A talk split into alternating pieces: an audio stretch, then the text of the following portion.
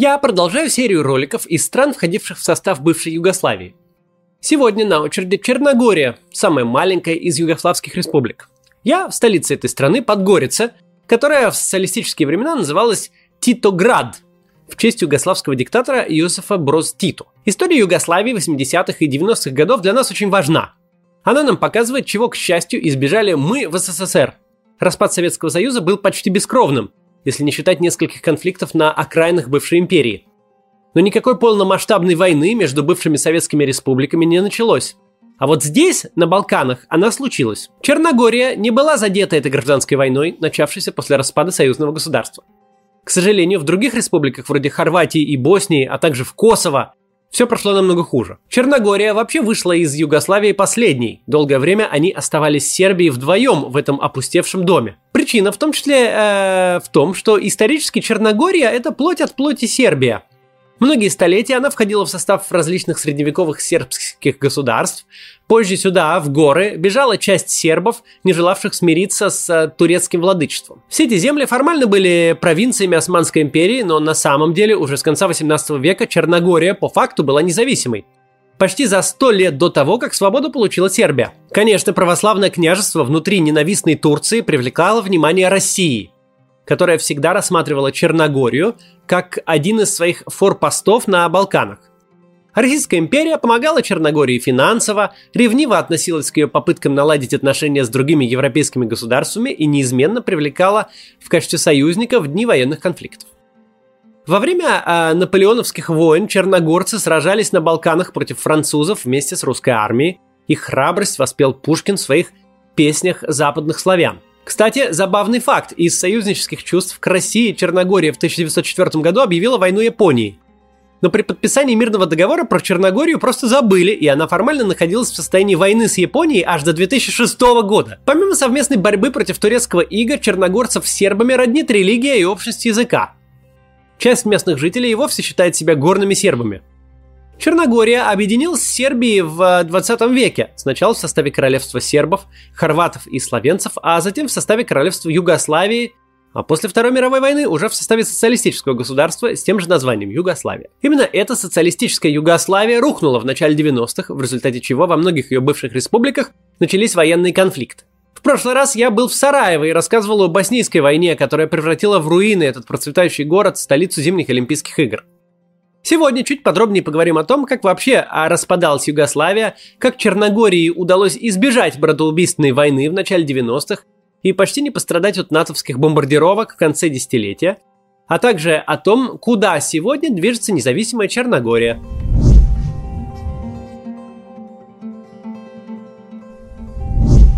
Югославия на бумаге была федеративным государством, в которое входили шесть республик. Кроме Черногории, где я сейчас нахожусь, это были Сербия, Босния и Герцеговина, Хорватия, Македония и Словения. Эти республики отличались друг от друга по уровню развития, национальному составу и религии. На территории республик существовали анклавы, населенные людьми другой национальности. Например, таким анклавом было Косово. Автономный край находился на территории Сербии, а проживали в нем преимущественно албанцы. Кроме того, почти все жители Косово были мусульманами, а окруженными православной Сербией.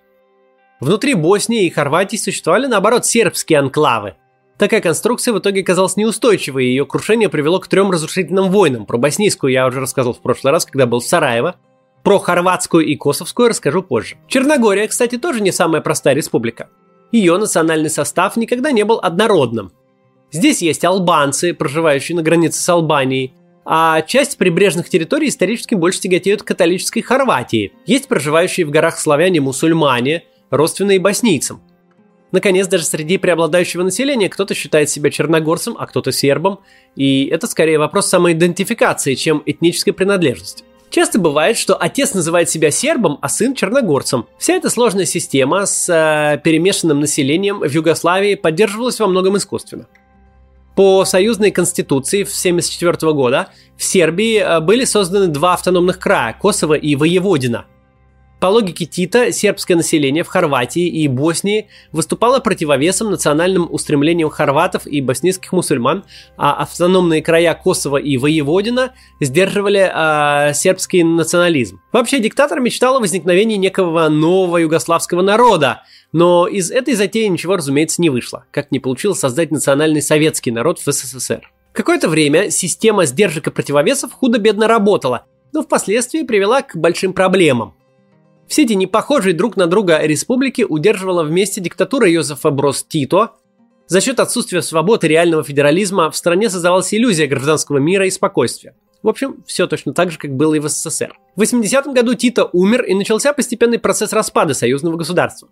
После смерти диктатора власть в Югославии перешла к президиуму, который по очереди возглавляли главы республик. Это привело к нарастанию националистических настроений, а, на которые наложился экономический кризис. Югославия долгие годы существовала за счет кредитов Международного валютного фонда, но в 80-е финансовая помощь сократилась, а социалистическая экономика оказалась нежизнеспособной и э, начала рушиться. Рост безработицы, закрытие убыточных предприятий еще сильнее подстегивали сепаратистские настроения – Богатые республики вроде Словении и Хорватии не желали кормить более бедные территории, например, Косово. В 1986 году э, главой сербской компартии стал Слободан Милошевич. Югославия в это время уже начала трещать по швам, и Милошевич, который э, придерживался националистических взглядов, быстро набрал популярность в Сербии. Он выступал за повышение роли сербов во всей федерации и обещал защищать их интересы даже на территории других республик. Во многом именно такая э, просербская позиция Милошевича о которой мы подробнее поговорим позже, привела к приходу к власти в Хорватии и Боснии политиков, которые выступали против взглядов Милошевича. Он стал одним из главных инициаторов и виновников гражданской войны в бывшей Югославии. Но проблемы начались еще раньше, до его прихода к власти. Уже в 1981 году в Косово произошли первые столкновения между албанцами и сербами. В результате тех событий были убиты 12 человек. Конфликт послужил причиной роста антисербских настроений во всей остальной Югославии – в 1986 году в Белградской газете был опубликован меморандум Сербской академии наук и искусств, откровенно националистический документ. В нем говорилось о дискриминации сербов как в Боснии и Хорватии, так и, собственно, в самой Сербии, в Косово. Содержались там и упреки в адрес спокойного диктатора Тита, кстати, хорвата по национальности. Меморандум вызвал острые споры в югославском обществе и, по мнению многих ученых, сильно ускорил распад страны. Помните игру Pokemon Go? Всего за два года ее создатели заработали на ней больше двух миллиардов долларов. И это не говоря о том, что несколько месяцев после ее выхода все только и делали, что бегали по своим городам в поисках покемонов. И вы тоже сможете делать такие крутые штуки, если пойдете учиться на курс Android-разработчик от Skill Factory. За 18 месяцев вы научитесь проектировать мобильные приложения и тестировать их, разрабатывать интерфейсы, анимацию и дизайн концепции. В общем, все, что необходимо Android-разработчику уровня Middle. Начальные знания не важны. В Skill Factory учат с нуля. Обучение на 80% состоит из практики. На теорию отводится только 20% времени. К окончанию курса вы напишите два приложения на Java и два на Kotlin. Это языки программирования, которые вы освоите. То есть у вас будет реальный опыт и портфолио, которое вы сможете показать работодателям. Уже во время обучения вы сможете работать на позиции джуниора и параллельно продолжать прокачивать навыки. Между прочим, мобильный разработчик – одна из самых высокооплачиваемых профессий в IT. С опытом 1-2 года вполне реально зарабатывать 120 тысяч рублей в месяц. В Skill Factory есть карьерный центр, где вам помогут подобрать вакансии и подготовиться к собеседованию. Преподают на курсе ведущие э, разработчики Skyeng, Grabler и Lamoda. Запишитесь э, на курс и по промокоду CATS получите скидку на обучение – Ссылка и промокод будут в описании. Skill Factory – ваш прямой путь в IT-профессию. Итак, вот краткая хронология распада Югославии. Первыми 21 июня 1991 года объявили независимость Словения и Хорватия. Для обеих стран это прошло не бескровно. Словения отделилась относительно легко, война там шла всего 10 дней, об этом поговорим позже. В Хорватии все было немного сложнее, начались активные боевые действия. Про хорватскую войну тоже расскажу отдельно, когда туда доедем. В декабре 1991 года из состава Югославии после проведения референдума вышла Македония. Македонцам удалось уйти мирно, но свою порцию боевых действий они получили впоследствии тоже. Я буду в Скопье через несколько дней и сделаю оттуда ролик с рассказом об этой стране.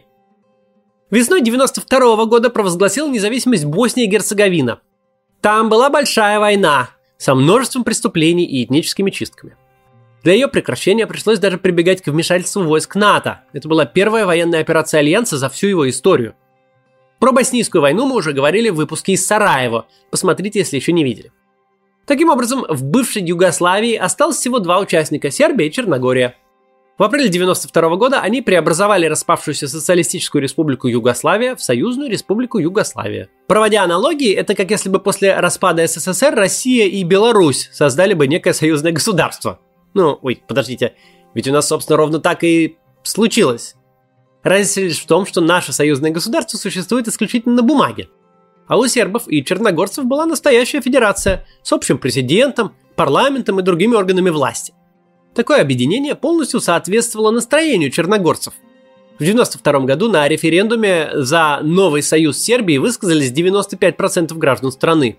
Первым президентом Черногории стал Мамир Булатович, многолетний соратник сербского лидера Слободана Милошевича. Оба были крупными партийными функционерами еще в социалистической Югославии. Только им двоим из всей старой гвардии удалось удержаться у власти. Во всех остальных республиках к власти пришли новые политики. Булатович поддерживал Милошевича во время войн с Хорватией и Боснией и Герцеговиной, однако Черногория старалась в них не участвовать, надеясь избежать экономических санкций. На территории республики не было никаких боевых действий, и тут не найти разрушений и прочих следов войны. Уникальный случай для бывшей Югославии. Всех остальных хоть чуть-чуть, но задело. Черногорию нет. Булатович вообще старался маневрировать, создавал иллюзию стремления Черногории к независимости, даже сумел добиться от Италии обещаний замолвить словечко за свою страну при вступлении в Евросоюз. Но потом он от этой идеи отказался, слишком уж просербски было настроено черногорское общество. Булатовича бы просто не поняли собственные граждане. В 99 году Югославию бомбила авиация НАТО во время Косовского кризиса, рассказ о котором впереди. Черногории тоже немного досталось. Здесь, в Подгорице, был уничтожен военный аэродром. Но масштаб разрушений, конечно же, не идет ни в какое сравнение с бомбардировками Сербии.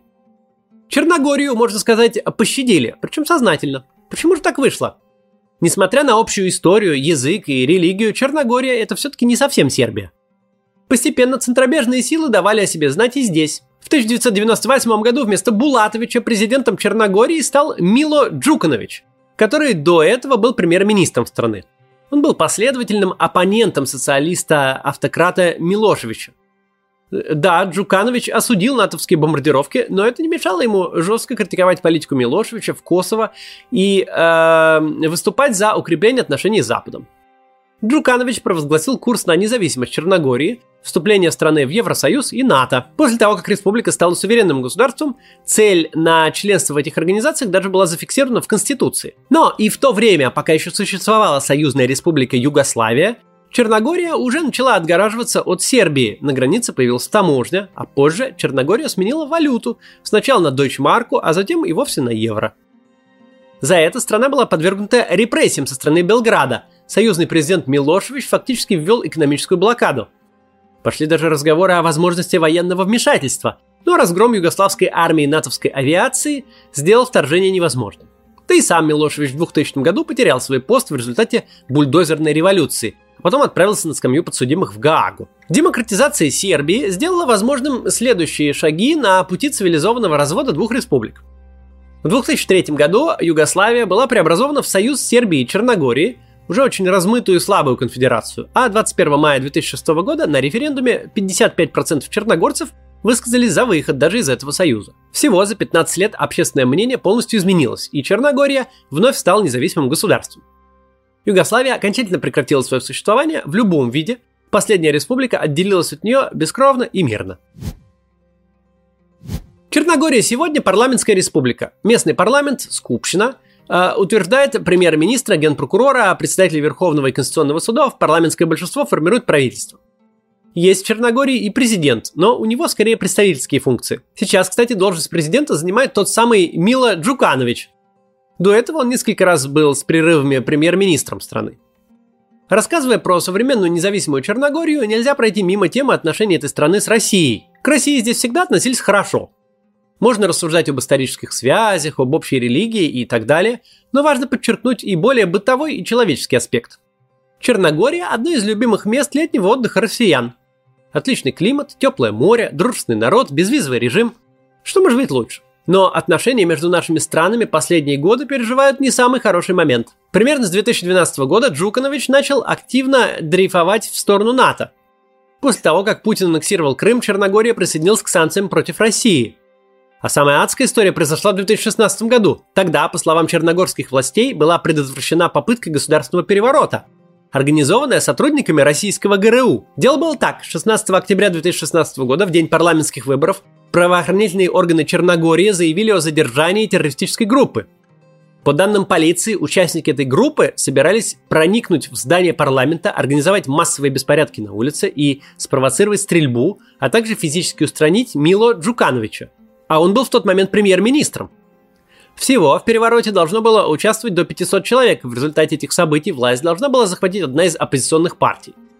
Руководителями этой группы, по версии черногорских властей, были активисты сербских националистических движений, в том числе воевавшие в Донбассе, а также двое российских граждан, один из которых некий Эдуард Шишмаков, скрывавшийся под фами- вымышленной фамилией Широков, бывший заместитель военного атташе в Польше. Он был ранее выдворен из Варшавы за шпионаж. Россиян заочно приговорили к длительным тюремным срокам.